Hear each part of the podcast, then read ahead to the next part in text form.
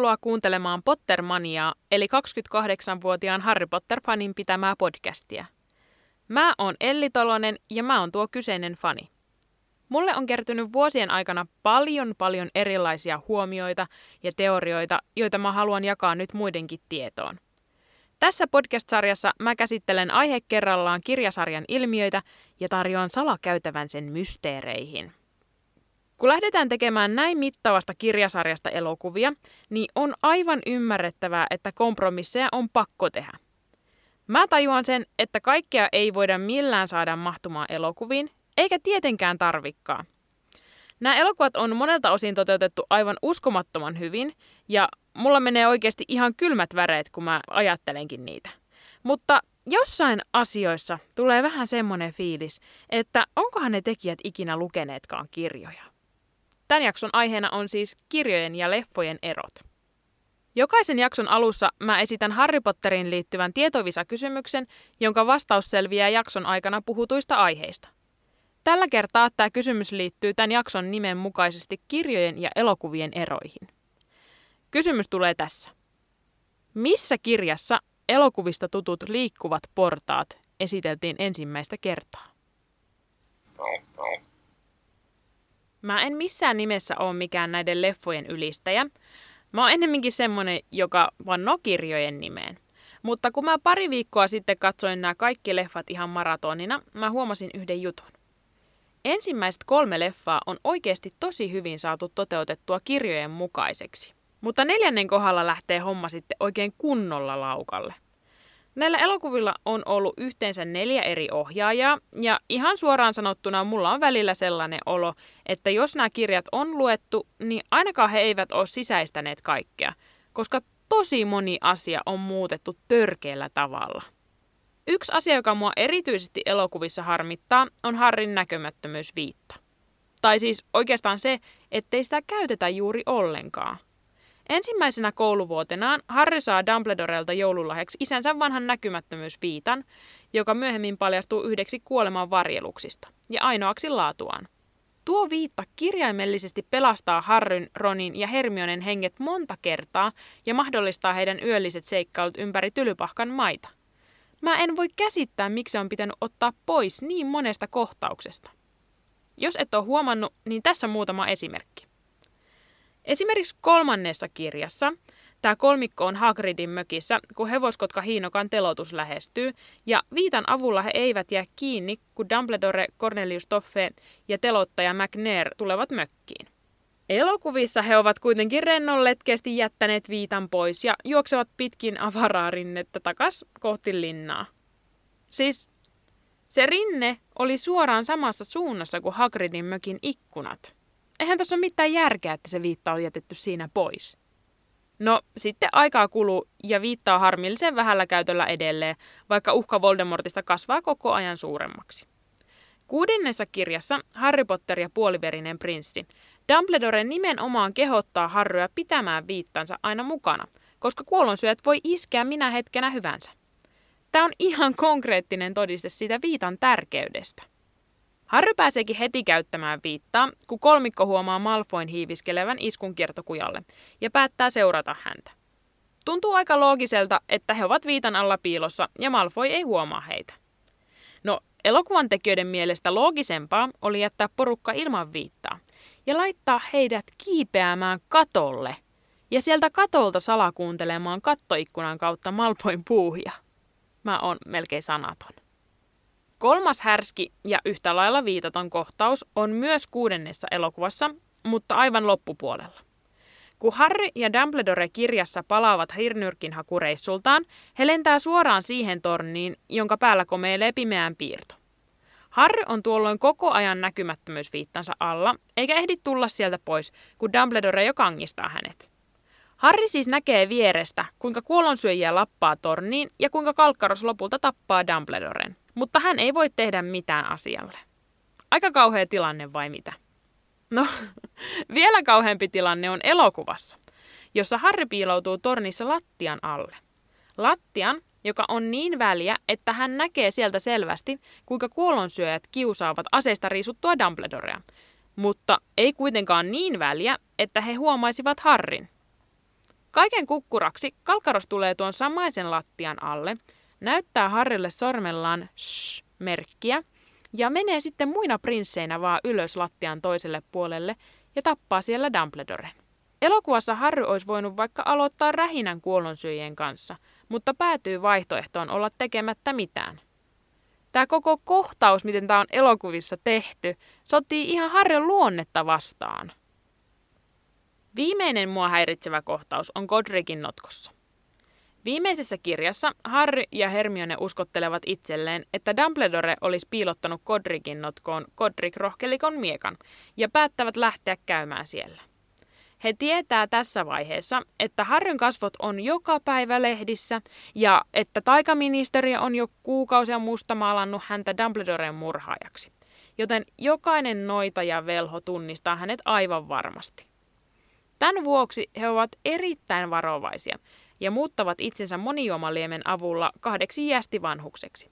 Ja vielä lisävarotoimena he päättävät ilmiintyä paikalle näkymättömyysviitan avulla ja kulkevat sen alla muutenkin, koska tuntevat olonsa turvattomiksi. Mua ihan oikeasti harmittaa se, miten tämä on elokuvissa toteutettu. Harry ja Hermione viis veisaa turvallisuudesta ja ilmiintyy suoraan Kodrikin notkon kaduille ilman viittaa tai edes sitä monijuomalientä. Siis herranen aika. Se on tunnettu velhojen asuttama kylä, jossa Harry aikanaan asuu vanhempiensa kanssa.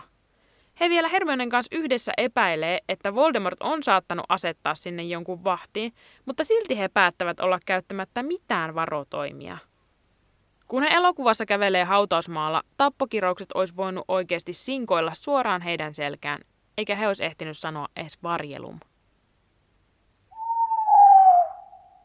No nyt kun mä jo sivusin aihetta, niin pakko mainita tämä monijuomaliemi vielä erikseen. Kirjoissa se on oikeasti iso riski, että joku sun tuntema henkilö onkin valepukuinen kuolonsyöjä, koska monijuomaliemen nauttinut henkilö muuttuu täysin samanlaiseksi kuin se, jonka hiuksia liemeen on lisätty. Tähän tarkoittaa sitä, että myös äänihuulet ja henkilön ääni muuttuu siinä samalla. Elokuvissa tämä asia on kuitenkin päätetty ratkaista niin, että vaikka sä käyttäisit monijuomalientä muuttumiseen, niin sun ääni ei silti muutu mihinkään. Eikä se vähän syö tätä koko monijuomaliemen ideaa? Koska silloinhan on itsestään selvää, että käytännössä miehet ja naiset ei voi esittää toisiaan. Ja jos sä menet aukaisemaan suun, kun oot valepukuinen, niin eikö se ole aika ilmiselvää, että sä jäät kiinni? Tätäkään muutosta mä en vaan ymmärrä. Okei, tämä seuraava juttu on mulle itselle aivan uskomaton. Enkä mä tajua, että miten mä en ole ennen hoksannut tätä. Heti ensimmäisessä Harry Potter-elokuvassa esitellään Tylypahkan linnan hienot liikkuvat portaat, joissa oppilaat hissinomaisesti seisoo, kun haluavat siirtyä kerroksesta toiseen. Nämä portaat on ainakin mulle sellainen juttu, joka tulee heti ensimmäisenä asiana mieleen, kun miettii Tylypahkaa sitä linnaa ja niitä sisätiloja. Mutta ootteko huomannut, että noita portaitahan ei edes ole kirjoissa. Kun mä tajusin oikeasti tämän, niin mun oli pakko etsiä se oikea kohta kirjasta ja varmistaa, että onko se oikeasti näin. Ja kyllä, kirjassa lukee, Tylypahkassa oli 142 portaikkoa, leveitä ja laajoja, kapeita ja huteroita, joitain, jotka johtivat perjantaisin jonnekin muualle ja joitain, jotka katosivat puolimatkassa niin, että piti muistaa hypätä. Ei siis mitään mainintaa liikkuvien portaiden aulasta. Nämä portat on jotenkin niin legendaariset ja loistava osa leffoja, että ainakin mä annan niille täyden hyväksynnän. Vaikka mä tykkään suurimmasta osasta näiden elokuvien näyttelijöistä, niin kyllä mä silti ihmettelen, että miksi niihin on kästetty niin vanhoja näyttelijöitä. Kirjojen mukaan Harryn vanhemmat olivat kuollessaan reilu parikymppisiä. Kalkkaros, Sirius ja Lupin olivat heidän kanssaan samanikäisiä, joten siinä vaiheessa kun Harry aloitti ensimmäisen vuotensa Tylypahkassa, heidän olisi pitänyt olla noin 32-vuotiaita.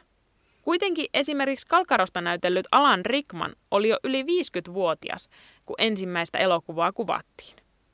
Ja sitten on tietenkin klassinen vessakummitus Murjottava myrtti. Hän kuoli 14-vuotiaana ja olisi loogista, että myös näyttelijä olisi suunnilleen yhtä nuori. Häntä näyttelevä Shirley Henderson oli kuitenkin toista elokuvaa kuvattaessa jo 37-vuotias. Huvittavinta tässä on mun mielestä se, että suuri osa yleisöstä ei edes huomannut tätä. Myös kotitonttujen ulkonäkö on saatu mun mielestä toteutettua elokuvissa tosi hyvin. Ne pitkät nenät ja roikkuva nahka on osuvia, eikä sitä ole mitään valittamista. Mutta miksi Doppy nähdään vaan kahdessa elokuvassa? Kirjoissa on just parasta, kun liekehtivässä pikarissa Doppi tulee töihin tylypahkan keittiöön ja hänet tavataan sen jälkeen jokaisena vuonna. Siinä lukija saa pikkuhiljaa tykästyä Dobbiin, joka niin auliisti haluaa aina auttaa Harria kaikessa hänen lukuisissa ongelmissaan. Se, että Doppi on jätetty pois elokuvista 4, 5 ja 6, on varmasti vaikuttanut siihen, ettei Dopin kuolema ole elokuvafaneille yhtään niin iso juttu kuin kirjafaneille. Se on myös tarkoittanut sitä, että monta Dopin tekemää juttua on pitänyt muuttaa jonkun muun tekeleeksi.